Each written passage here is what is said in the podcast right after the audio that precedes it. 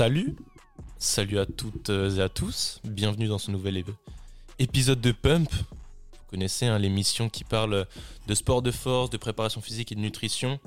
Euh, je suis encore une fois accompagné de, de mes acolytes Les très de fidèles. MVT, Victor et Trésor. Salut les gars, Bien quoi, ça va à tout le temps et à tous.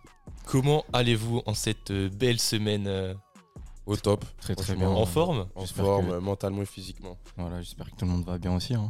Il y a eu de, de très, be- très très belles perfs euh, vendredi, il me semble. Effectivement. Effectivement. Si tu peux rappeler la perf, Maxime. Ouais, on a, on a pris le temps de s'entraîner ensemble et on a fait un, un petit test sur le, sur le muscle up euh, strict et, euh, et le squat.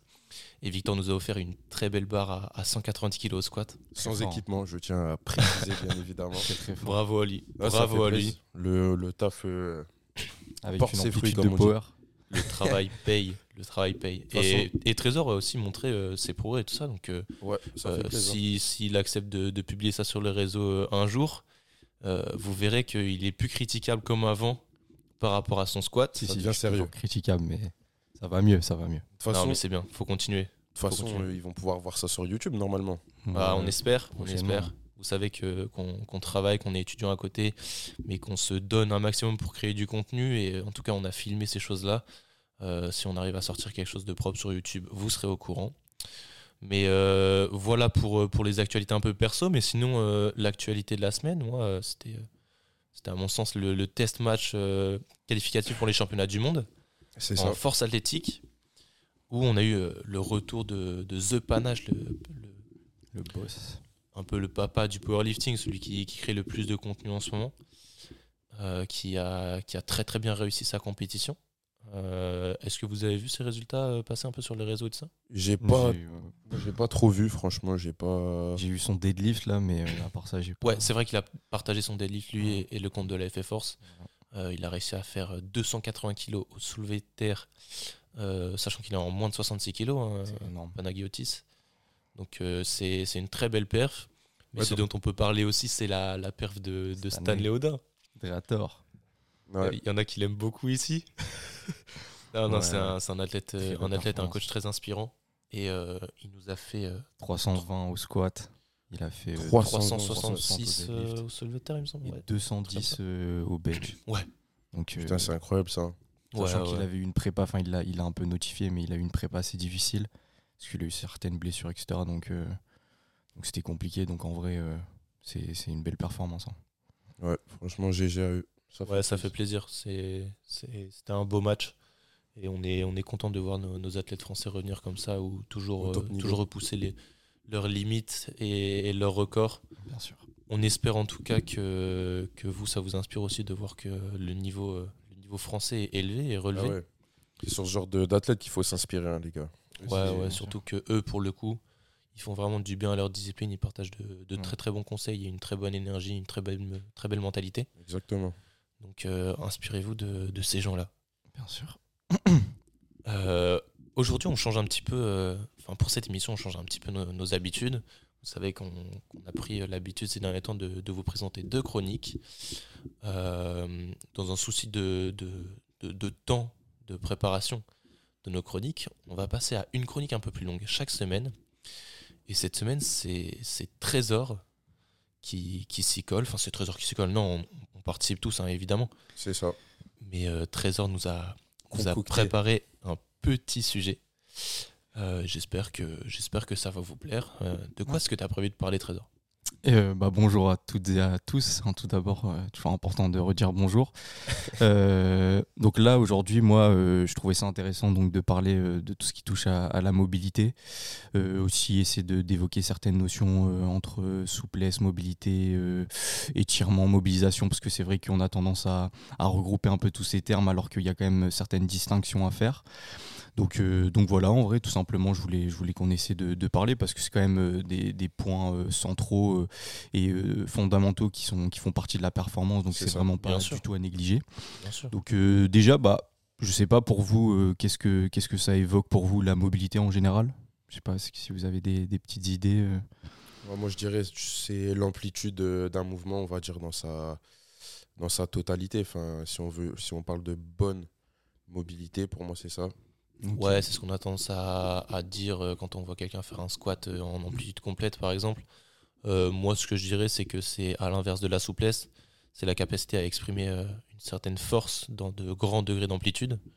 Du coup, le but, c'est pas seulement d'avoir une, grande souplesse, mais c'est aussi d'être fort et d'être capable d'utiliser ces grandes amplitudes pour la performance. Et en tout cas, je sais que la mobilité est corrélée à, à une baisse de, de risque de blessure. Donc, euh, pour ma ça. part, je travaille aussi beaucoup pour ça, même si vous le savez. En tant qu'haltérophile, je me dois de travailler la mobilité pour la performance c'est sûr. parce que c'est un levier sur lequel on ne peut pas jouer euh, à l'inverse des, des, de, nos, de nos collègues streeteux et, et forceux, qui eux sont bien raides.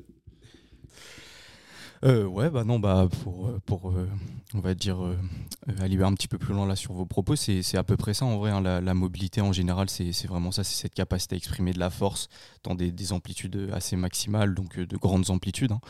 et que ce soit articulaire ou même musculaire. Et ce qu'il faut savoir, c'est qu'il y a trois, euh, trois éléments essentiels à la mobilité. Donc en général, ça va être euh, le, le contrôle moteur, la force et euh, euh, la souplesse. Donc en soi, la souplesse est un des prérequis à, la, mobilité. Donc maintenant, peut-être pour, essayer d'apporter une certaine distinction, pour vous, la souplesse, ça, correspond à quoi? Quelle, serait la différence entre la souplesse et la mobilité pour vous? La souplesse, c'est du coup, euh, ouais, la souplesse, c'est l'étirement d'un muscle. Ok. Et euh, l'amplitude, euh, enfin la mobilité, pardon, ça va plutôt jouer avec tout ce qui est, euh, comme tu l'avais dit avant, euh, les articulations, tout ça. Euh, je sais pas trop comment exprimer ça, Maxime, si t'as Ouais, non, à mon sens, la, la mobilité, ça englobe la notion de souplesse. souplesse aussi. Euh, et euh, bah, encore une fois, le, le but, euh, quand on cherche à être mobile, c'est surtout à, à être capable de bouger dans ces amplitudes-là. Alors que quand on est juste souple, bah, on, peut, on peut faire un grand écart, mais c'est juste être dans une position euh, un, peu, un peu différente ou un peu euh, hors du commun. Donc, euh, à mon sens, c'est- un peu moins intéressant. Et ben du coup, en gros, euh, enfin, vraiment, on va essayer de- d'aborder euh, certaines notions un peu physiologiques, mais très très simplement. Du coup, Non, mais vas-y. Non, ça tes va notions aller. physiologiques. J'ai beaucoup de retours sur ça euh, très positifs. Il y a des gens qui aiment. Franchement, Bon. Euh, du coup, euh, du coup, ouais, la, différence, en, général, on va avoir tendance à, distinguer les deux par, euh, par, euh, par exemple, la souplesse, ça va être euh, cette, notion un petit peu passive, c'est-à-dire qu'on va avoir du mal à contrôler cette amplitude de mouvement de manière active, donc on va vraiment soit utiliser l'aide d'une personne ou soit tout simplement subir la gravité. La mobilité, justement, ça va être le, but, ça va être de, justement, comme on, l'a dit, de, contrôler justement ces, fins d'amplitude, donc avec une production de force ce maximale dans ces amplitudes-là. Mais la souplesse, en vrai, euh, ce, qui, va se passer, c'est qu'en gros, on a, tendance à croire que il va y avoir, euh, enfin, il va se passer un étirement, donc on, va croire que, en gros, la, fibre musculaire va s'allonger, mais ça va être des phénomènes qui vont avoir lieu donc euh, sur le court terme, donc il va y avoir un changement, ce qu'on appelle viscoélastique, donc il va y avoir une certaine déformation au niveau structurel donc de la fibre musculaire, mais à long terme, ce qui va se passer, c'est qu'il n'y aura pas forcément de changement euh, au niveau voilà, viscoélastique, donc au niveau structurel. Donc en gros, le, changement va avoir lieu autre part. Et en fait, ce qui se passe, c'est qu'un un étirement, en fait, ça va être surtout au niveau euh, euh, du système nerveux central et de sa tolérance euh, à l'étirement. Donc en gros, euh, en général, il, va y avoir un mécanisme naturel qui, euh, participe donc au maintien de la structure, donc de l'intégrité structurelle, donc euh, de soit des articulations, soit des muscles, et, et ce qu'on appelle en général un, réflexe qui s'appelle myotatique. Donc c'est vraiment pour éviter qu'il y ait un étirement trop trop euh, intense et qu'il y ait euh, derrière soit une blessure, soit une lésion. Donc euh, le corps va mettre en place un mécanisme naturel pour protéger donc ce, ce- ce- cet étirement trop intense. Et en fait, justement, les étirements vont permettre de reculer un petit peu ce seuil-là. Et du coup, le, le réflexe myotatique ne va plus se, se, enfin, se révéler trop rapidement et du coup, on va avoir une meilleure tolérance à l'étirement. Et donc, en gros, c'est vraiment ce qui va euh, se, distinguer de la mobilité. Ensuite, ce qui serait bien de, rappeler, c'est par rapport aux, caractéristiques fondamentales, parce qu'on a tendance aussi à définir la souplesse comme étant de l'élasticité, alors que en soi, l'élasticité, c'est plutôt euh, la comment dire, la possibilité donc de soit de, du, muscle, on va dire, si on parle de la cellule musculaire, à reprendre sa position initiale suite à un étirement, donc suite à une déformation, alors que la souplesse renvoie plus à l'extensibilité, c'est-à-dire vraiment essayer d'avoir cette déformation sans être lésé. Donc c'est-à-dire vraiment la fibre musculaire va on va dire, s'allonger sans forcément avoir une lésion derrière, donc sans forcément avoir une blessure. Donc ça, c'était vraiment pour essayer d'apporter euh, certaines définitions au niveau de, la souplesse. Euh, maintenant, euh, par rapport à la mobilité, ce qu'il faut savoir, c'est que euh, ça va avoir vraiment une importance euh, fondamentale dans la performance, qu'on a tendance à parler beaucoup de, ce qui est euh, amplitude articulaire, musculaire, etc. Mais, mais on ne comprend pas non plus forcément pourquoi c'est important déjà d'avoir de, d'avoir de la force dans ces amplitudes-là. Et en général, ce qu'il faut savoir, c'est que dans certains, dans certains sports, même dans, beaucoup de sports, il va y avoir beaucoup de, blessures qui vont, qui vont arriver donc, dans ces fins d'amplitude. Donc déjà, c'est une des raisons qui, qui explique notamment l'importance de la mobilité. Et aussi, ça va être par rapport à tout ce qui est euh, proprioception. Donc euh, je ne sais pas si, euh, si les gars vous êtes familiarisés avec ce terme-là. Qu'est-ce que ça évoque pour vous, par exemple, la proprioception? Vas-y Max. Bah, la proprioception, c'est la capacité à, savoir situer son, son corps, ses, ses, membres, ses extrémités, on va dire, sur, ces différents leviers dans, dans l'espace. Sans forcément les voir. Ouais, du coup, euh, c'est à peu près ça. En gros, c'est vraiment même considéré comme, euh, comme le sixième sens. Hein. Si, euh, si ça intéresse, il y, y, a un beau reportage de 50 minutes sur Arte qui est, qui est, très intéressant par rapport à cela. notamment parce qu'il y avait une. Enfin, c'est pour donner un petit exemple par rapport à ce reportage, qu'il y avait une femme qui était justement. qui avait des problèmes au niveau de ses propriocepteurs euh, et, du coup, elle avait très peu d'informations sensorielles. Et c'est vrai qu'elle avait du mal à se repérer dans l'espace sans, sans avoir la vision sur, sur, sur, sur les choses. Donc, par exemple, si, si on la mettait dans le noir, elle était complètement perdue. Et même lorsque même lorsqu'elle devait se, se, se mouvoir, même tout simplement marcher, elle avait du mal. Elle devait avoir une aide extérieure. Donc, vraiment, on ne se rend pas compte de l'importance des propriocepteurs et notamment de la proprioception. Mais euh, en gros, c'est à peu près ça. Hein. Euh, ça renvoie à ce qui est euh, sensibilité profonde. Donc c'est vraiment cette, cette perception, un petit peu consciente ou non, des différents segments, des différentes parties du corps dans l'espace. Donc ça va être vraiment voilà votre capacité à vraiment reconnaître votre position dans l'espace. Donc c'est ce qui permet par exemple à, des gymnastes parfois de faire des, faire des roues par exemple ou même des, des saltos parce que vous allez connaître votre position ou même des, des, des footballeurs hein, par exemple qui vont être qui vont faire je sais pas par exemple une retourne acrobatique et qui vont euh, justement juste regarder euh, regarder la balle de football. Ils vont quand même savoir leur position dans l'espace. Ils vont ils vont pouvoir réaliser ce geste. Donc ça, ça, ça renvoie à tout ça. Et en gros ce qu'il faut savoir c'est que par rapport à la, proprioception, donc ça vient de différents, euh, euh, on va dire, récepteurs sensoriels qui vont justement renvoyer une information sensorielle au système nerveux central. Donc euh, c'est ce qui va commander donc la, la, commande nerveuse, nerveuse tout simplement. Et en gros, il y en a plusieurs. Donc notamment au niveau musculaire, pour, pour ceux que ça intéresse, ça va être les, fuseaux neuromusculaires. Il va y avoir aussi les organes tendineux de Golgi. Donc en général, ça va être au niveau tendons, mais c'est vrai que la, recherche montre qu'il y en a de plus en plus donc, euh, dans, les muscles et euh, dans, les, dans la capsule articulaire. Et il va y avoir aussi les, tout ce qui est corpuscule de, de Ruffini et Pacini. Donc euh, en vrai, tout ça, ça va être ce qui va permettre d'envoyer une information au système nerveux central et le système nerveux central va donc traiter ces informations et renvoyer donc une réponse à ce signal. Et en gros, ce qu'il faut savoir, c'est qu'au niveau de la capsule articulaire, il y a énormément de propriocepteurs, donc de mécanorécepteurs, et, euh, et euh, ça va vraiment avoir une importance fondamentale justement dans euh, cette perception donc, de, de, vos segments donc, dans l'espace. Et donc c'est vrai que la capsule articulaire a tendance à, être, on va dire, si elle n'a pas une grande capacité de mouvement, elle, va avoir tendance à avoir ce phénomène d'accroissement de, de, la raideur musculaire, même articulaire, donc c'est un phénomène naturel, hein. c'est pour vraiment essayer de protéger l'intégrité structurelle. Et en gros, si on ne sollicite pas euh, cette, euh, cette capsule vraiment dans, dans, une amplitude importante, on va avoir du mal à, justement euh, développer cette proprioception. Et, du coup, bah, ça, ça, peut, ça peut être parfois problématique hein, dans, la, dans la performance. Et c'est vrai que, comment dire, en général, enfin ça c'est pour rappeler un petit peu une notion, parce qu'en général, on a tendance à, à, réduire un petit peu la, la, capsule par rapport à tout ce qui est tout ce qui est, on va dire, comment dire, nourriture au niveau de, des cartilages, hein, parce que ça va sécréter la, le, liquide synovial. Mais c'est vrai que ça, c'est une, de, une, des, une des fonctions qui est très très importante.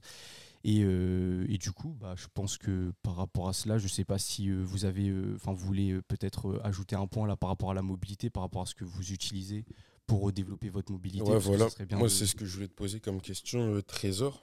La mobilité, quand est-ce qu'on en fait Tu vois ce que je veux dire? Est-ce qu'on en fait, par exemple, euh, c'est plutôt à faire avant un entraînement? Pardon, avant un entraînement, après un entraînement? Euh, Est-ce que c'est vraiment individuel à chacun? Alors euh, moi personnellement mon avis, enfin ce qu'il faut savoir c'est qu'il va, il va falloir par rapport à ta question, il va falloir essayer de distinguer un petit peu deux termes entre mobilité et mobilisation. Parce que mobilisation, ça va être surtout essayer de mobiliser bah, donc l'articulation et euh, donc euh, les longueurs musculaires, mais dans des amplitudes que l'on contrôle déjà, donc euh, dans, dans, des amplitudes dans lesquelles on a, on a déjà une production de force importante. On est à l'aise et tout. Voilà. Et ensuite, la mobilité, ça va être vraiment essayer de travailler cette capacité à produire une force maximale dans des amplitudes importantes. Donc en général, la mobilité, c'est ça, ça renvoie à un travail de force maximale. Donc en soi, le travail de force maximale, tu peux pas le faire tout le temps, tu peux pas le faire non plus avant tes séances à chaque fois. Donc c'est vrai qu'avant séances, on va dire en général, et à juste titre en soi, mais on va dire qu'on fait de la mobilité, mais en général c'est plus de la mobilisation. C'est pour mobiliser un petit peu euh, les, amplitudes que l'on a déjà, que l'on possède déjà euh, réellement en termes de production de force. Donc en général, la mobilité, ça va être... Euh, va falloir essayer de le, faire soit, oui, admettons en, début de séance, mais c'est même ça fait partie inhérente même à la séance parce qu'on a tendance à, vouloir distinguer un petit peu les deux, alors que tout ce que l'on fait à des amplitudes maximales, c'est-à-dire que, même des dips, euh, je sais pas, des amplitudes maximales ou un, squat à une amplitude maximale. Donc euh, vraiment, ça peut être un, travail de mobilité, ça renvoie même à un travail de mobilité. en général, c'est pour ça qu'il y, avait euh, chez, certains bodybuilders, on, on avait tendance à l'époque à dire que les bodybuilders n'étaient pas forcément très mobiles, très souples, alors qu'on s'est rendu compte que en fait, justement, euh, il y a une adaptation au niveau tissulaire, au niveau structurel, lorsque l'on va dans des amplitudes importantes. Et euh, il y, a, beaucoup de bodybuilders qui, qui ont remarqué qu'ils sont très mobiles, qui ont une amplitude de mouvement très très importante. Et ça, c'est parce qu'ils arrivent à se mouvoir, ils arrivent à utiliser leur lift à des amplitudes maximales et ça développe leur mobilité. Donc il faut vraiment essayer de ne pas, euh, de pas négliger ça, de pas trop distinguer non plus les deux. En fait, ce, qui va, ce qui va limiter l'expression de leur mobilité à eux, c'est la, le fait que les masses charnues vont entrer en contact. Le plus simple à comprendre, c'est que euh, quelqu'un qui n'a pas de masse musculaire du tout va pouvoir fléchir le biceps dans une plus grande amplitude qu'un bodybuilder. C'est ça. Parce qu'un bodybuilder a de très gros biceps et de très gros avant-bras. Donc, nécessairement, quand l'avant-bras va entrer en contact avec le biceps, ça va limiter l'expression de la mobilité. Et l'autre exemple euh, marquant, c'est euh, dans le dos. Euh, on a souvent des vidéos de, bodybuilders qui ont un dos énorme et sur lequel on colle euh, je ne sais quoi. Ils sont ah pas capables de le retirer. Ah oui, vrai. Parce qu'en fait, ils ont les dorsaux tellement développés, tellement larges, que c'est impossible pour eux d'aller toucher leur dos, euh, enfin le, milieu des trapèzes, entre les, scapulas avec les mains. mais c'est seulement à cause du, du, développement de la masse musculaire. C'est ça. Donc c'est pour ça, c'est un peu une idée reçue de se dire que les bodybuilders sont raides. Non, c'est que. Parce qu'ils sont hypertrophiés au maximum. Et... C'est ça, c'est ça. C'est ça. Mais en soi, la mobilité, voilà, ça fait partie euh, vraiment intégrante de l'entraînement. Donc, euh, c'est du contrôle moteur, c'est de la souplesse. Donc, en soi, il faut essayer d'allier un petit peu tout ça. Donc essayer euh, parfois quand même d'amener euh, des étirements statiques, bon assez loin des entraînements ou avoir des, durées pas trop importantes avant l'entraînement si on les fait avant l'entraînement. Mm. Et c'est à, chaque fois donc en fonction de, ces amplitudes que l'on a réussi à gagner avec les étirements, avec la souplesse, et c'est d'apporter du contrôle moteur et de la force, donc notamment avec euh, voilà tout simplement une charge externe et, ou je sais pas des lestes ou même une barre hein, tout simplement. On essaie voilà de, de, produire de la force en course externe et voilà donc là ce serait un bon travail de mobilité donc je sais pas vous, qu'est-ce que vous utilisez pour Moi je sais que par exemple euh, pour travailler, ma mobilité, tout ce qui est squat euh, et dips, j'utilise euh, le tempo. Donc je vais vraiment à, mon amplitude maximum et avec des charges on va dire assez légères, tu vois. Mais c'est vraiment pour, pour travailler le, le, mouvement dans son intégralité et éviter, comme tu avais dit juste avant, éviter tout ce qui est blessure, tout ça, parce que si on travaille toujours dans la même amplitude, tout ça. Euh, si à un certain moment on, on charge plus lourd et qu'on va trop loin, ben, le muscle il sera pas, euh, les articulations et les muscles ne seront pas euh, prêts justement à, à ce genre de charge et ça peut créer des blessures, tout ça. Donc c'est très important à ne surtout pas négliger. Donc moi, ouais, ce serait le tempo. Moi, j'utilise beaucoup le tempo pour mon, pour mon amplitude, ma mobilité. Moi, en, en altéro, pour information, y a, je sais qu'il y a pas mal de gens qui, qui l'abordent comme une séance à part entière. Ah ouais? Qui, qui, font une séance de mobilité à part entière. Après, c'est vrai, c'est aussi parce que la, la mobilité est en très importante en, en, en, altéro. Mais euh, pour eux, la mobilité, enfin, il y, y, a certaines écoles en altéro qui, qui, disent que la mobilité, ça se travaille qu'avec une barre, que c'est pas des exercices d'étirement euh, dynamique à vide ou euh, juste des étirements passifs euh, au sol. C'est vraiment avec une barre. on va essayer de faire des, des RDL dans une, la plus grande amplitude possible, par exemple, ou essayer de faire des, des sauts de presse ou, ou même du, du développé militaire en, en deep squat. Ça, c'est, ça, c'est atroce. c'est pas comme ça que je l'aborde, moi, parce que j'ai pas le temps de faire une séance pour ça. Euh, mm. euh, et puis, c'est pas ma priorité. Euh, non, non, moi, ce que je fais, c'est que à chaque séance, j'ai des exercices de, de mobilisation associés à, à l'objectif de la, de la séance. Donc, suivant l'exercice, le groupe musculaire qui va être prédominant, je vais faire des exercices associés à ça. Et j'ai de, de bons résultats. De. Des résultats en tout cas suffisants pour l'instant. Ouais, ça se voit. Donc je compte pas, je compte pas changer ça, mais euh, je sais pas si on peut conseiller des exercices euh, en particulier. En vrai, c'est compliqué euh, de donner des, des, principes un peu généraux. Ça va vraiment dépendre de, de, vos leviers, vos points forts et vos objectifs. C'est ça. Moi, ce que j'aurais tendance à, à conseiller, c'est euh, ce qu'on appelle la stratégie fondamentale, c'est de Mary Abuse, si ça vous intéresse. C'est en gros, elle, elle voyait un petit peu l'avant-séance. Donc, euh, elle, elle euh, on va dire, elle divisait un peu ça en trois étapes. Donc, la première étape, en général, c'était tout ce qui était mobilisation. Donc, ce qu'on a dit, hein, et c'est vraiment de mobiliser, créer de l'espace articulaire, capsulaire, et c'est vraiment de retrouver un petit peu de, de, voilà, tout simplement de liberté de. Et comment ça se fait, ça, concrètement? Bah ça, ça va se faire en général avec des, des, des, mouvements, on va dire, au niveau de rotation articulaire, de, de flexion, extension, de, enfin vraiment essayer de se mouvoir au niveau anatomique. C'est genre un petit échauffement quoi. Voilà, un petit échauffement assez classique. Ensuite, essayer de, de transférer cette mobilisation dans ce qu'on appelle donc l'activation. Donc là, tout simplement, ça va être à travers cette liberté de mouvement, essayer maintenant euh, d'apporter une activation au niveau musculaire pour essayer vraiment de par exemple même euh, on va dire recruter euh, des groupes musculaires qui ont plus de mal à être recrutés ouais donc des exercices d'isolation voilà. un peu plus connu en tout cas. Exactement, ouais, c'est ça. L'élastique par exemple, même utiliser, parce que c'est vrai que c'est vachement négligé, mais euh, l'isométrie, hein, parce que l'isométrie, ça va euh, amener une grande activation au niveau des unités motrices et c'est très peu énergivore, donc ça peut être intéressant. Et en plus, ça a une force directionnelle fixe, donc ça veut dire que vraiment la tension, le signal va être vraiment dirigé vers le, le groupe musculaire qui va être engagé, donc ça peut être intéressant. Et, euh, et, en, et, après, ce qu'elle ce qu'elle proposait, c'est en gros la troisième partie, ça va être l'intégration. Donc c'est essayer vraiment euh, d'intégrer tout le travail fait précédemment, donc euh, ce qui est mobilisation et activation, dans les patterns moteurs, parce qu'elle elle explique que par exemple, on peut par exemple à travers euh, la mobilisation et l'activation comprendre l'extension de hanche, mais le plus important, ça va être par exemple de comprendre l'extension de hanche dans un mouvement précis, donc par exemple dans le deadlift par exemple, donc c'est vraiment de comprendre ce pattern de hinge, donc au niveau du deadlift, donc c'est vraiment à chaque fois essayer d'intégrer ces activations-là dans les, dans les patterns qui vont être utilisés lors de la séance. Donc ça, ça peut être une stratégie qui est intéressante lors de, lors de l'échauffement. Après, ce qui est aussi important, c'est de, de varier aussi, parce que c'est vrai qu'en général, les exercices de mobilité vont être, faits à, chaîne ouverte. Donc ça veut dire euh, lorsque les, segments distaux, donc tout ce qui va être main ou pied, vont être euh, libres. C'est-à-dire euh, vraiment ça va être des mouvements, admettons on va prendre un, exercice à chaîne ouverte, ça va être par exemple la presse ou je sais pas du bench. Et, c'est vrai que c'est aussi intéressant de, faire de la mobilité. Donc c'est vraiment de produire de la force dans des amplitudes maximales avec des exercices à chaîne fermée, donc comme le squat, hein, lorsque les segments distaux sont fixes. Euh, comme les tractions par exemple, enfin dans, dans, tous ces mouvements-là, donc ces, ces, patterns qui sont très importants également et qui demandent aussi une grande activation donc des unités, des unités motrices, donc euh, c'est intéressant.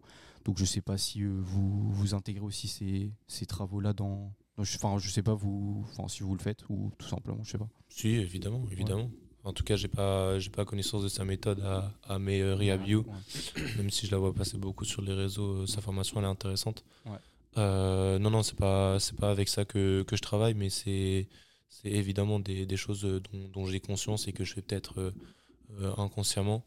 Euh, voilà, moi, je voulais juste revenir sur la, la notion d'isométrie.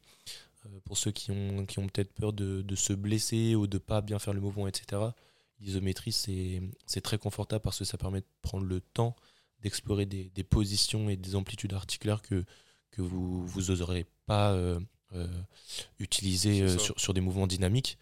Euh, je, je sais que c'est normal, mais euh, ne serait-ce qu'un un squat en pleine amplitude avec une charge, bah, c'est un petit peu plus compliqué à aborder quand on demande de, de faire une vraie rep avec une phase concentrique et une phase excentrique que de juste essayer de se placer en bas et de, de trouver la position adéquate par rapport à, à son ressenti, son équilibre, Mm. tout- toutes ces choses-là. Donc l'isométrie, c'est c'est- très intéressant, euh, même pour, euh, pour les épaules, euh, pour, pour réussir à, à recruter un petit peu la, la, la coiffe des rotateurs, la fameuse, euh, Ouais. qui stabilise l'épaule, et pour chauffer les trapèzes, hein, surtout les mouvements de développé, on va en avoir besoin. Donc moi, je, je recommande fortement d'utiliser ça. Ouf. Après, sinon, j'avais une petite question pour, pour toi, Trésor, par rapport aux notions de, de chaîne cinétique. Euh, bon, tu l'as très bien expliqué, je pense. hein. Enfin, je sais pas, Victor, tu as, compris un peu euh, ce dont tu parlais Ouais, ouais, ouais. euh, quand on parle de chaîne cinétique ouverte, chaîne cinétique fermée. En, en kiné, moi, j'avais eu- j'avais une question par rapport à- au cyclisme. Quand on est sur un vélo en danseuse, En vélo, en danseuse. quand on fait du vélo en danseuse, ça veut dire qu'on n'a pas euh, Les fesses sur posées selle. sur la selle. Tu considères qu'on est en chaîne cinétique ouverte ou fermée? Donc pour rappel, hein, la chaîne cinétique fermée, c'est quand on a euh, les, les éléments euh, corporels distaux euh, fixes. Et à l'inverse, la chaîne cinétique ouverte, c'est quand ces éléments corporels-là sont pas fixes. Donc quand, on, quand on fait du développé militaire, les, les- la chaîne ciné- cinétique est ouverte. Et quand on fait des tractions, la chaîne cinétique est fermée. Ouais. Donc du coup, pour cet exemple-là, qu'est-ce que tu en penses? Bah, dans, en soi, les segments distaux vont être libres, enfin, ils vont être mobiles. Donc, je dirais que c'est ça. enfin, de ma vision, ça serait plutôt de la chaîne cinétique ouverte. Ouais, J'aurais dit ça aussi, moi. Ouais, c'est compliqué. C'est là qu'en fait, ils ont introduit la notion de chaîne cinétique Semi-ouvert. semi-ouverte. Semi-ouverte. Exactement. Exactement. Ouais, parce que les, les éléments proximaux sont encore, à mon sens, sont encore plus, euh, plus euh, libres que, Ouais. que les éléments distaux. Donc, euh, non, voilà, c'est juste une petite question euh, pour creuser cette notion-là. J'espère que vous, ça vous aide à, à vous, vous représenter un petit peu ces, ces notions-là. En fait, elles sont, elles sont très intéressantes parce que, euh, suivant la chaîne cinétique, on va pas avoir euh, le, le même euh, travail, la même proprioception, enfin les mêmes enjeux de proprioception et euh, de mobilité et de force. C'est sûr qu'on va revenir là-dessus à l'avenir. Donc, essayez de, de bien retenir ces notions-là. Moi, Victor, j'avais une petite question pour toi aussi. Je voulais savoir ce que tu intégrais, enfin, si jamais t'en t'en faisais, si tu, si tu fais de la mobilité, ce que tu essaies de, de travailler le plus par rapport à ta pratique du street lifting. Alors moi, franchement, là, au niveau de la mobilité, le, truc que je taffe euh, le plus, c'est euh, ma mobilité au niveau des hanches. Tu vois, pour le squat. Et euh, je pense que ça porte ses fruits parce que j'ai attrapé une mobilité sur mon squat que je n'avais pas avant. Ouais. Vois, et ce qui me permet de- d'envoyer des perfs là, un peu comme ça. Et euh, donc, ce que je fais pour ça, ben, je sais pas comment il s'appelle cet exercice. Euh, sais, c'est quand tu mets tes, tes jambes toutes les deux à 90 degrés. Enfin, tu fais un angle avec euh, ton genou à 90 degrés. Je sais pas comment ça s'appelle. Contre un mur? 1990. Ouais, le 1990, je crois que ça s'appelle comme ça. Non, pas contre un mur. Non, non, ouais. Tu vois, Ouais. je sais pas, je sais pas comment vous, vous l'expliquer. C'est euh, euh, comment est-ce que je pourrais vous expliquer ça? Ouais, t'as gros- les, t'as les deux jambes à 90 degrés. et tu T'es par euh, terre, t'as les deux jambes ouais. à 90 degrés, c'est ça. Tu Ouais. fais ça à gauche, à droite. ouais. Ah, ok, Ouais, c'est bon. Tu Je vois vois, ce je que vois. je veux dire? Ouais, C'est-à-dire que tu as les, t'as les talons ancrés dans le sol et en fait tu vas euh, venir bouger les, les genoux. Enfin, Exactement. L'ouverture de genoux va pas varier, mais tu vas venir bouger les genoux de, de droite à gauche. Ok, C'est je ça, vois. exactement. Et moi, je fais, en vrai, je fais à peu près que ça au niveau mobilité, au niveau de mes jambes. Euh, ce que j'aimerais bien aussi améliorer, c'est ma mobilité au niveau, euh, enfin, une ouverture thoracique, tout ça avec mes épaules. La mobilité overhead, ouais. C'est ça, parce que ça, je suis vraiment nul. Ça, c'est c'est abusé. Euh, comme quand je vois quand je fais du. Euh, strict press. ouais, voilà, à la barre, euh, pff, je suis tout cambré du dos et tout. C'est n'importe quoi, franchement. Et j'aimerais bien euh, améliorer ça. Ouais, Si vous avez, vous avez des tips d'ailleurs pour améliorer ce genre de, de mobilité par- La, la méthode, la a- à la dure, c'est. euh, Enfin, en altéro, ils aiment bien faire ça. C'est. euh, tu, tu fais du. Tu fais ce, ce mouvement de développé militaire, mais en deep squat. Ok.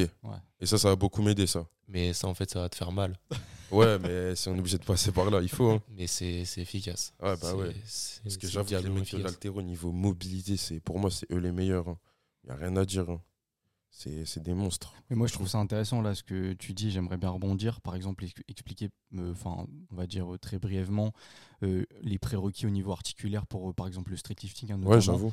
Euh, moi, je pense, euh, à mon sens, que par exemple, on va prendre les dips. Déjà, ce qui va être important, c'est d'avoir une bonne extension d'épaule. Donc, euh, comment expliquer l'extension d'épaule? Ce serait bah, le moment où vous êtes à, vous êtes à comment dire, à 80 le coude, degrés. le coude est, quand le coude est très reculé derrière le buste. Voilà, c'est ça. Donc, ce qu'on appelle une rétropulsion. Donc là, vraiment avoir cette capacité à exercer vraiment beaucoup de force dans cette amplitude-là. Et c'est vrai que c'est pas facile. Ensuite, en traction, bah, ce serait justement d'avoir une bonne flexion d'épaule, justement, et aussi une bonne, euh, une bonne extension d'épaule, puisque c'est la fin de mouvement. Au squat, ce serait vraiment avoir une bonne flexion de hanche, une bonne flexion de genou, hein, donc ça va être, ça va être euh, important de bosser tous ces patterns-là. Ah, il n'a pas parlé de dorsiflexion, ça se voit, c'est pas un haltérophile. Les chevilles aussi. Dorsiflexion, ouais, c'est vrai. Non, parce que la dorsiflexion va vous permettre de beaucoup avancer les genoux et de garder le buste euh, droit. Ouais. Donc euh, nous c'est ce qu'on cherche en altéro, hein, avoir le buste droit pour avoir le mouvement le plus euh, transférable et le plus proche de, du mouvement de compétition. Mais c'est intéressant si on fait un squat high bar, euh, high bar full ROM, enfin full range of motion, l'amplitude complète. Quand on fait un squat en compétition, en général on cherche à, à réduire l'amplitude au maximum. D'ailleurs, par, rapport à, D'ailleurs, par rapport à ça, je, parce que j'avais vu une, une, étude intéressante là de Greg Knuckles qui avait montré, euh, parce qu'il y a beaucoup de gens qui disent que, que par exemple, l'inclinaison du buste au squat, ça va être beaucoup relié aux structures anatomiques, donc par exemple avec des longs fémurs et un buste mm. assez court, alors qu'il y avait une étude qui avait démontré que justement, euh, c'était beaucoup relié à la dorsiflexion, donc plus on avait une grande dorsiflexion, moins il y avait de chances que le buste soit incliné vers l'avant. Après, tout dépend aussi des, des préférences euh, anatomiques et même pour la performance. Hein. Mais en général, c'est pour ça qu'il y avait beaucoup plus de prédictions positives au niveau de la dorsiflexion par rapport à l'angle de buste que des structures anatomiques par rapport au, au, grand, au long fémur. Donc, euh, c'est intéressant. c'est deux, deux, leviers à prendre en compte. Je pense que quelqu'un de très très raide euh, au niveau des chevilles et qui en plus a des fémurs très longs, moi je pense à, Ludo, hein, notre ami Ludo, euh, qui, qui a un squat vraiment tout en dos. Enfin, quand il descend, on a l'impression qu'il il est parallèle au sol, son buste. lui, il a des fémurs très très longs. Euh, nous, ce qu'on fait en altéro pour, euh, pour garder le buste droit malgré les fémurs très longs, c'est qu'on ouvre les genoux. Parce que ouvrir les genoux, ça va venir rapprocher les hanches de la trajectoire, enfin, du plan dans lequel on va descendre. Et du coup, de, garder le buste relativement droit. Mm. Et sinon, l'autre levier sur lequel absolument tout le monde peut jouer, c'est la dorsiflexion. Et pour ça, il n'y a pas de secret. Vous faites du deep squat. Euh, vous mettez des barres sur vos genoux pour, pour écraser la cheville un maximum. Vous pouvez même euh, utiliser des élastiques pour euh, mobiliser euh, l'articulation, tirer le, talus en arrière pour pouvoir forcer cette dorsiflexion. Et ça, d'un point de vue santé aussi, c'est très intéressant si vous observez un petit peu tous les sports, les, sports, le, foot, basket, les sports de saut, l'athlétisme, etc. Ce sont des disciplines où les athlètes sont forcés d'explorer leurs compétences dans, ce, dans ces amplitudes de mouvement. La dorsiflexion permet de prévenir de beaucoup de blessures. C'est ça. Donc, euh, travailler là. Et sinon, bah, pour le street lifting, c'est vrai que c'est c'est pas le plus important dans la mesure où euh, on cherche juste à avoir le creux des hanches en dessous des genoux au squat, qui donc en général demande pas trop de dorsiflexion, mais plus euh, une bonne utilisation de la chaîne postérieure. Mais bon, c'est tout de même important d'avoir un certain le prendre degré. En compte, hein. Ouais, voilà, un certain degré de liberté. à la perf. Voilà, sinon, bah, c'est ce qu'il faut se dire à chaque fois, hein, c'est que le corps va toujours essayer de, se préserver, donc euh, moins vous allez avoir d'amplitude, puis il va y avoir de compensation entre guillemets. Donc le but vraiment, c'est quand même essayer de développer un maximum d'amplitude articulaire et musculaire. Donc euh, non, c'est pas à négliger. Et, euh, et, après pour le muscle up, bon ça, revient au même, hein, c'est capacité vraiment de flexion, d'épaule, aussi d'extension d'épaule, puisque lors de la transition, hein, pour essayer vraiment de supporter cette, cette amplitude là, et, et voilà. Euh, ouais, pour les épaules, moi j'aimerais bien mettre en avant euh, l'articulation des, poignets. parce qu'il y a des gens qui auront tendance à, avoir du mal à tourner le, poignet autour de la barre mm. et qui du coup vont faire leur dips euh, en hyper extension du poignet. Donc soyez fort dans ces amplitudes-là, ça, ça permettra de prévenir certains petits bobos. Mm. Voilà. Bon, je pense qu'on on a fait le tour de la question de la mobilité. C'était super Ouais, intéressant. hein. franchement, bien. hein. Ouais, pour rappel, hein, ça, ça, ça prévient de, des blessures et ça aide à la performance. Donc, euh, si c'est pas, euh, si c'est pas pris en compte dans votre programmation, et bah, changez ça tout de suite. Voilà. Exactement. Changez ça tout de suite. Et euh, je sais pas si on peut recommander certaines formations, vidéos, lectures par rapport à ça. Euh, moi en formation, euh, mes sans hésiter, euh, vraiment très intéressant. Euh, Fred Cossé aussi, qui, qui est kiné, qui est très très très euh, compétent. Et après, il y a Kay Suisse hein, qui, qui, qui dit Ouais, des choses Suisse. intéressantes. Alexis Beck aussi, c'est des, des formations intéressantes, Ouais. je pense, sur tout ça. Ouais, puis sinon, on a aussi des, des, des kinés qui, de plus, enfin, de plus en plus de kinés qui proposent des exercices Ouais. pour, euh, pour travailler la, la mobilité. Et nous, sinon, niveau lecture, ben, on, est quand même, euh, on est quand même fan de, des éditions Fort Trainer. Fort Trainer qui sont toujours des, des grosses références. Euh, et puis, ils sont faciles à, à se procurer, donc n'hésitez pas. Euh, Il y a toujours des, des livres très intéressants. euh, et c'est aussi euh, de, de là que pas mal de nos réflexions partent. Ouais. Donc, n'hésitez pas. Voilà. Merci à Trésor pour Merci, cette, Trésor, pour cette franchement, super chronique. Merci Vraiment. à vous. merci. Très, très, Excellent. très intéressant. Euh, Victor, t'as pris des trucs? Franchement, ouais, comme d'hab. hein. Ouais, ouais, non, c'est intéressant. Le point physio et tout ça, j'espère que vous accrochez. Ça peut paraître, euh, ça peut paraître compliqué au premier abord, mais on, on fait au mieux pour progresser pour que, pour que les choses soient, soient plus claires et que vous compreniez un petit peu les, les enjeux de, de nos pratiques. C'est ça, c'est ça. Bon, on arrive, on arrive à la fin de l'émission. Vous, vous connaissez le principe, c'est l'heure du versus. C'est l'heure du versus. Euh, J'ai comme d'habitude préparé plein de petites questions. J'espère que vous êtes chaud et j'espère que Victor Allez, peut-être la Va- première victoire. hein. va réussir à gagner sur, euh, sur les enchères parce qu'en général il hyper sur ça. Euh, je, vous propose, je vous propose de lancer un, un petit jingle hein, brièvement. C'est parti.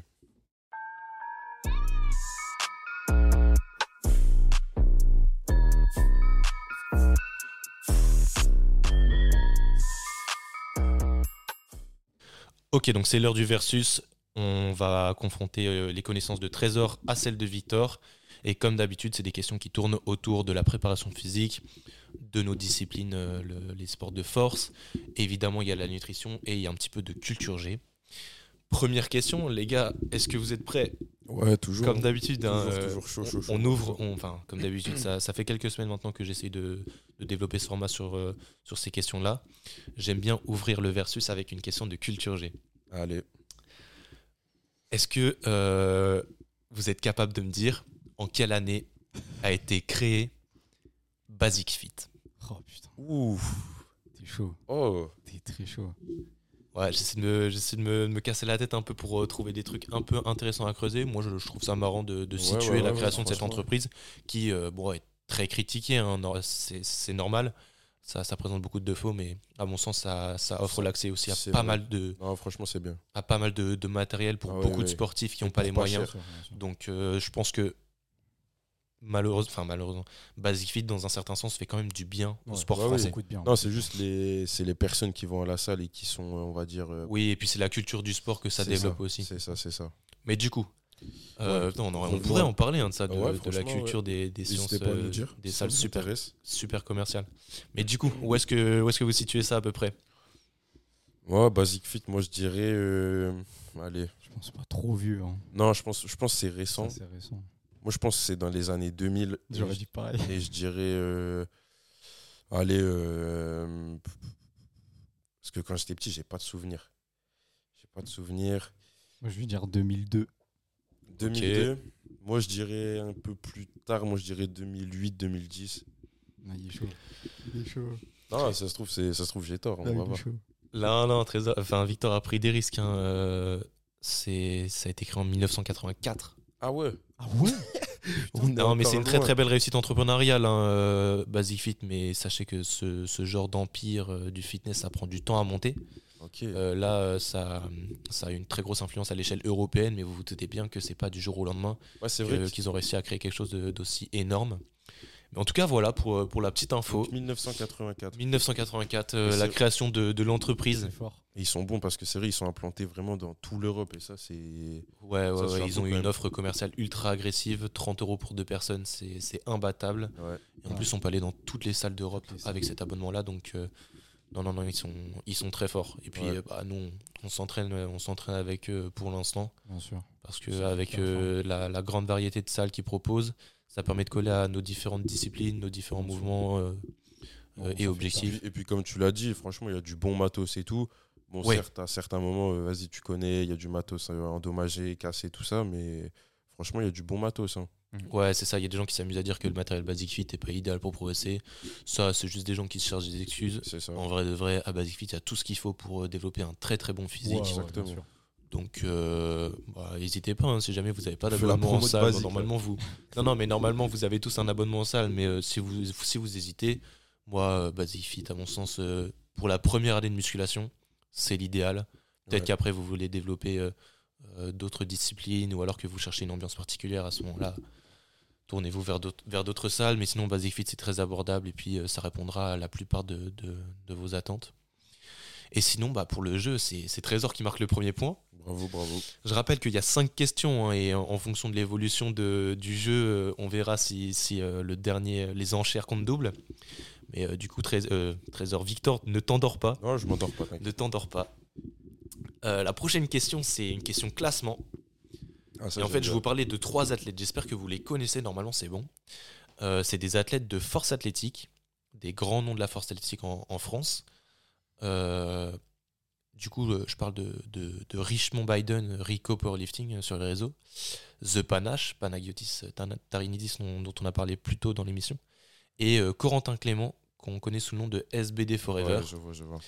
Euh, Est-ce que vous pouvez me dire euh, dans quel ordre vous classez ces athlètes par rapport à leur nombre de records de France? Ouf.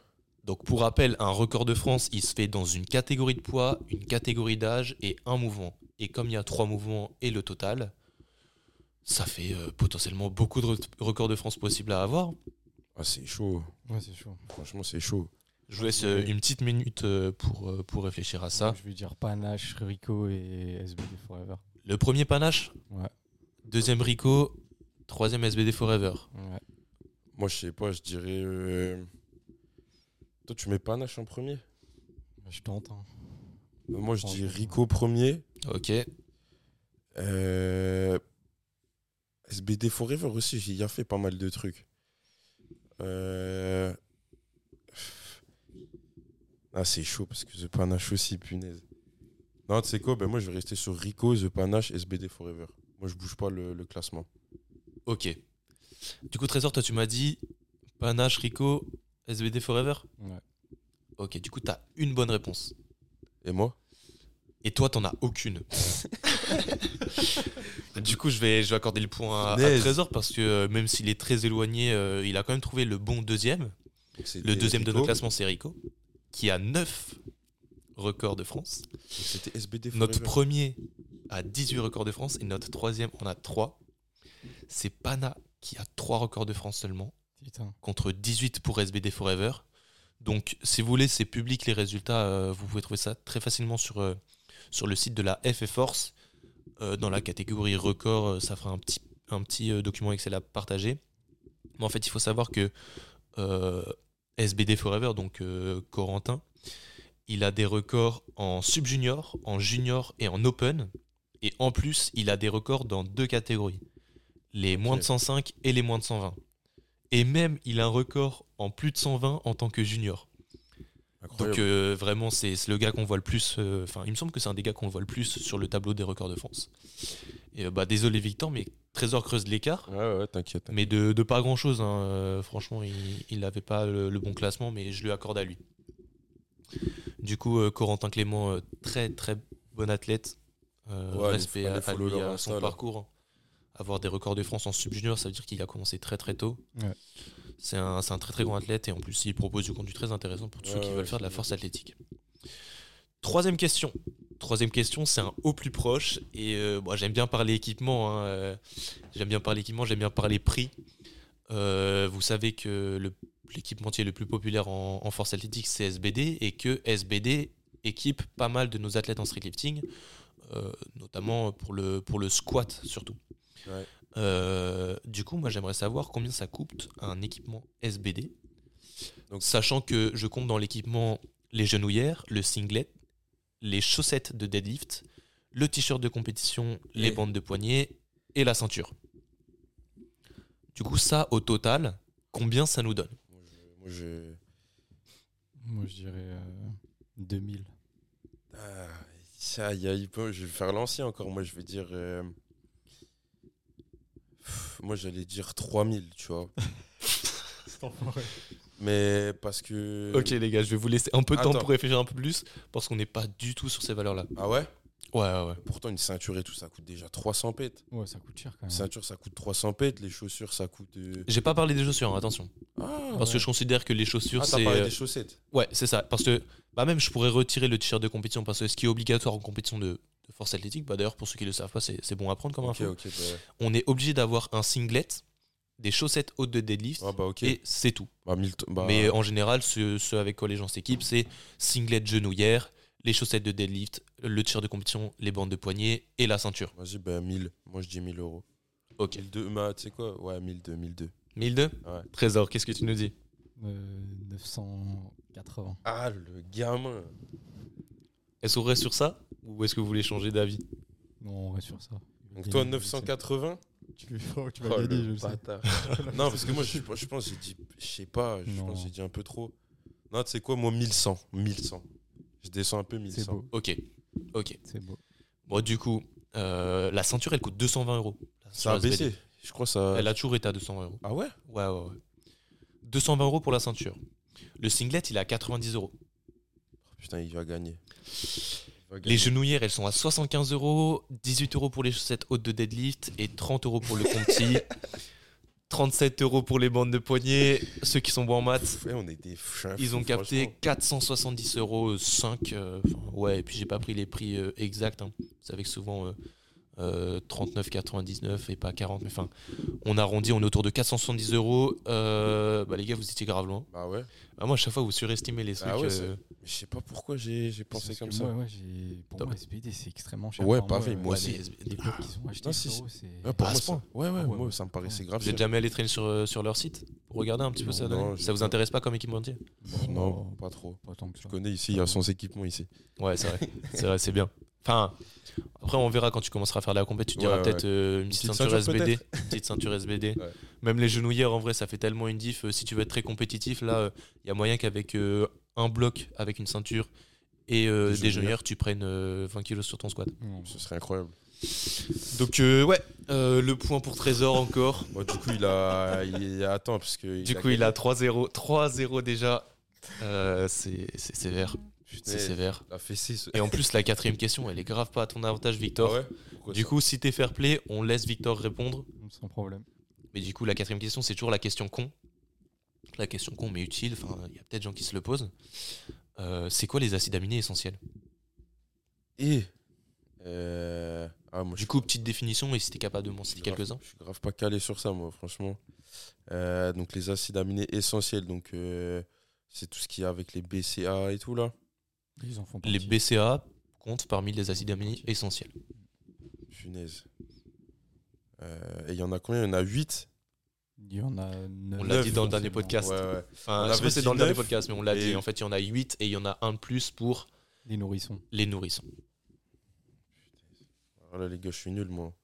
Non, non, tu, en vrai, tu le sais, mais Euh, dis-toi essentiel. Pourquoi ce serait essentiel Ouais, c'est ça. Essayez Ah, de nous là- définir ça. Pourquoi on les dit essentiels, ceux-là Parce qu'il n'y a pas que 9 acides aminés euh, dans la nature. c'est parce que c'est c'est ce qui fait euh, le bon fonctionnement du corps, j'ai envie de te dire. Mais Ça, c'est sûr, mais pourquoi ce serait. Pourquoi forcément les 8 seraient essentiels ou 9 alors là, je sais pas. Toi, tu sais? Vas-y, mec. Bah, c'est parce que tout simplement le corps ne peut pas les synthétiser, tout simplement. Exactement. Du coup, on est obligé de les apporter par l'alimentation. Mm. Et du coup, pour te rattraper, euh, Trésor, tu m'arrêtes hein, si t'es pas d'accord, mais si tu es capable de me citer quels sont les 3 BCAA, on t'accorde le point pour, euh, pour la beauté du sport. J'ai envie de guetter sur mon téléphone. En plus, c'était moi, j'avais préparé tu sais. Euh... Je sais plus les noms, les gars, wesh. ISO, Redis ISO, le, Il y en a un qui commence par L, il y en a un qui commence Va. par I, et il y en a un qui commence par V. Ouais, Les gars, je sais plus les noms. ISO le va. valine, leucine, isoleucine. Ça te parle en vrai ou pas Bah oui, ça me parle, mais je, je savais plus les noms. Ouais, non, c'est vrai. on Même moi, j'ai mis le du temps à, à les retenir, à les apprendre par cœur de ça. On lui accorde le point, on lui accorde le point. c'est fort. non, non, elle m'accorde pas le point sur ça. ouais, c'est honteux. Là, c'est la honte. Mais Là, du coup, Trésor, est-ce que tu peux nous dire les autres? Parce qu'on on a dit qu'il y en avait trois, neuf. là. Donc redis les trois, redis les trois. Leucine, Isoleucine. valine.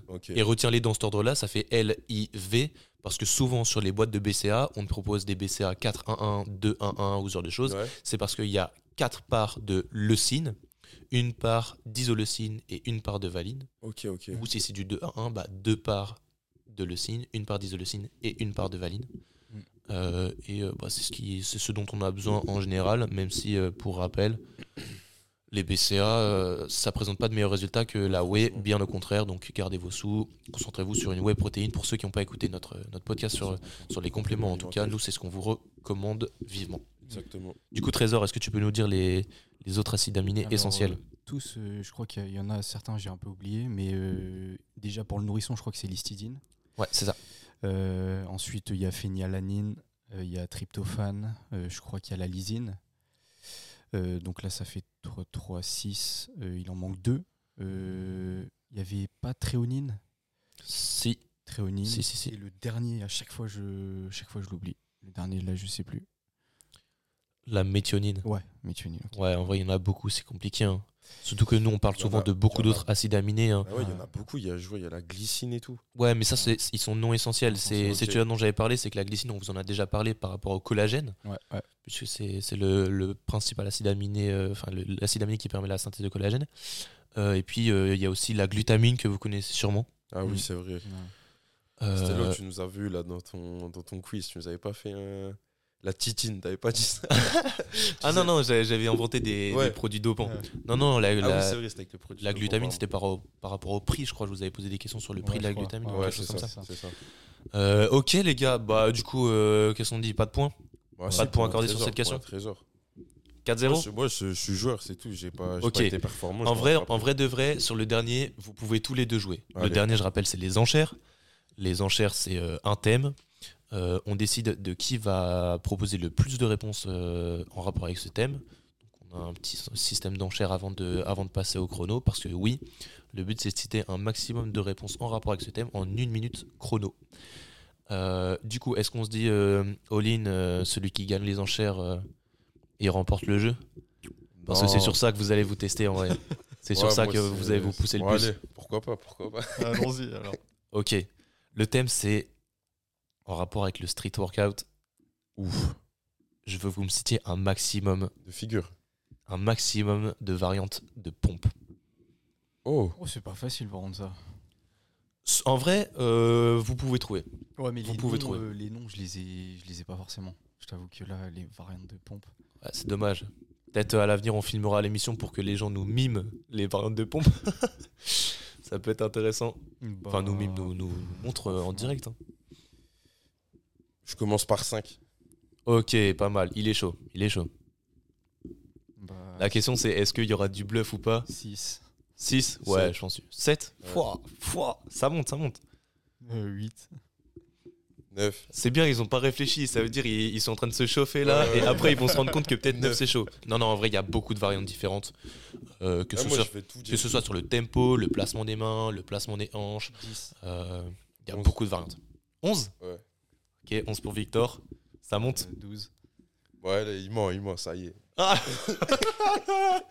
Ok, ok. 12 en Ok. une minute. hein. Ouais, c'est ça, c'est ça la difficulté, c'est que faut pas réfléchir trop Non, longtemps. non, bah je, je m'incline, puisqu'en vrai. 12 en une minute T'as parlé, t'as dit 12 Non, non, je le laisse. Non, non, t'as dit 12 Non, T'as non. dit 12 Non, en vrai, non, parce que j'ai- même pas. Non, en vrai, je vais le laisser. Vas-y, là, ben. j'ai pas les, je les vois pas là. Ok, Ah, techniquement, Victor, t'es pas pas obligé 12. d'accepter de, de faire les 11. hein. Il a dit 12, donc. euh, Ouais, mais donc j'accepte pas, je remporte les points. Mais Non, après, est-ce qu'on peut les dire quand même? Si t'acceptes si t'acceptes, euh, de, que Trésor euh, ne, ne fasse pas les 12, tu Ouais. dois en faire 11. Du coup, tu prends le risque de perdre. Alors que si tu dis non, t'as dit Ouais, 12, t'as mais- parlé, tu fais, bah, c'est lui qui potentiellement va perdre et vu va te comment je suis dans la sauce là? Ah ouais, moi, moi, ça y est, je suis dans la sauce, on va se finir dans la sauce. Je vais accepter le. Ah, c'est beau. J'accepte le C'est beau, tu te rachètes, euh, rachètes Ouais, l'honneur on un va peu. voir, on va voir. Ok, du coup, je lance le chrono. quand tu veux, quand tu commences. Vas-y. Et avec Trésor, on va compter et on va accepter ou non toutes les variantes que tu nous proposes. Et si jamais t'as pas les noms, hésite pas, hein, on peut t'aider à les trouver. Tu as sûrement des trucs en tête que, qui ont des noms particuliers et que, que nous on connaît. Ouais. Quand tu veux. Ok, bah déjà, il y a la pompe classique. La pompe one arm. Pompe surélevée. Surélever quoi Ouais, les pieds, ils sont euh, surélevés. Ok. Euh, pompe lestée. Avec un gilet euh, de lest. Mhm. Euh, pompe claquée. Euh, pompe claquée, ok.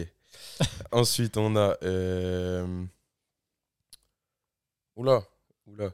Ah, euh, bah, c'est encore, c'est une variante un peu comme les claquettes, tu sais, c'est des pompes pliométriques. C'est donc, tu fais ta pompe, tu touches un truc et tu. Tu vois ce que je veux dire ou pas? Ouais, ouais, si, si, elle est intéressante. Si, si, Ouais. en vrai, c'est pas mal. C'est pas mal, j'aime bien. Ensuite. euh, donc, on a dit one arm. 20 tout secondes. ça, Nanani, nanana. Euh, Wesh, c'est trop dur. Pompe diamant, pompe diamant. Bah oui, gros, placement Je des suis mains. je suis un fou. Pompe diamant. euh, Pompe torse nu, pompe. ah là là, j'en ai plus en vrai là. Oh là là là là là là. Attends, On s'est arrêté à combien là?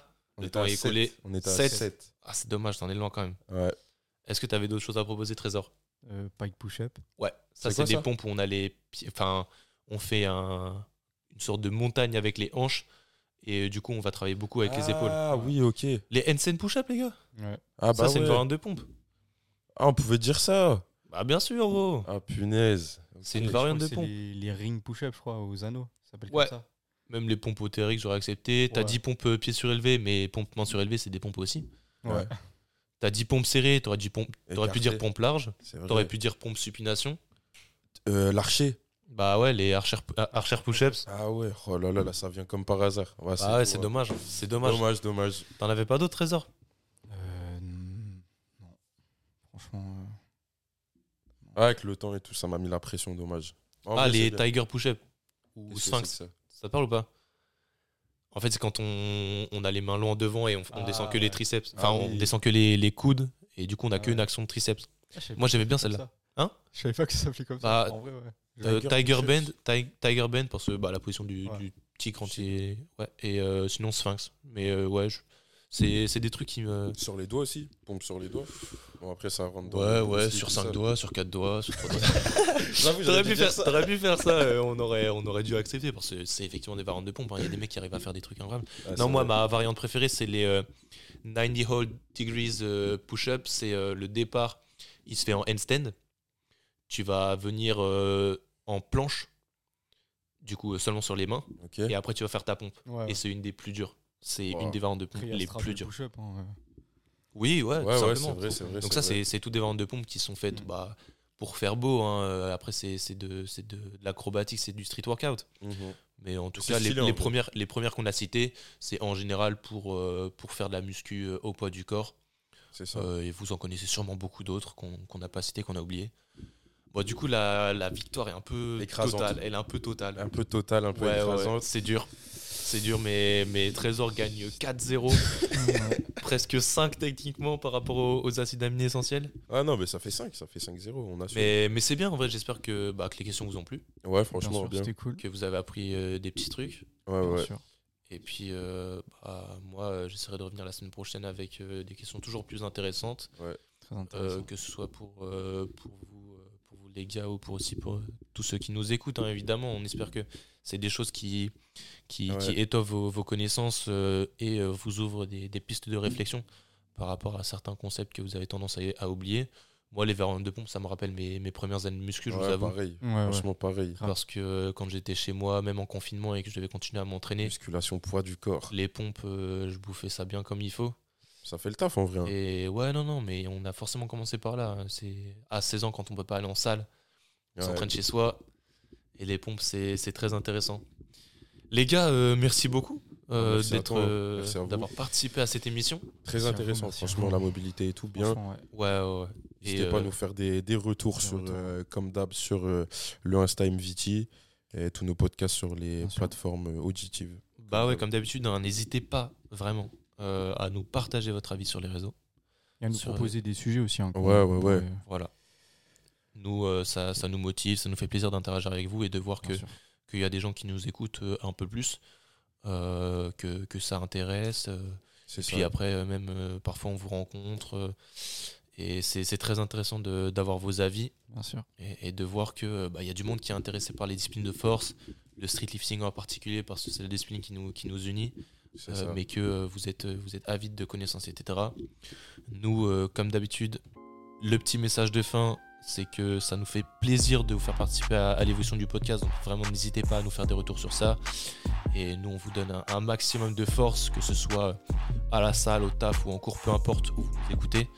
Euh. N'oubliez pas que votre progression n'a pas de limite. Bien sûr, bien sûr. Alors, croyez en vous. C'était Maxime, Victor et Trésor, c'était MVT. Ouais. Nous, on vous dit euh, À la dis à la prochaine. prochaine. À la prochaine, les gars. Salut.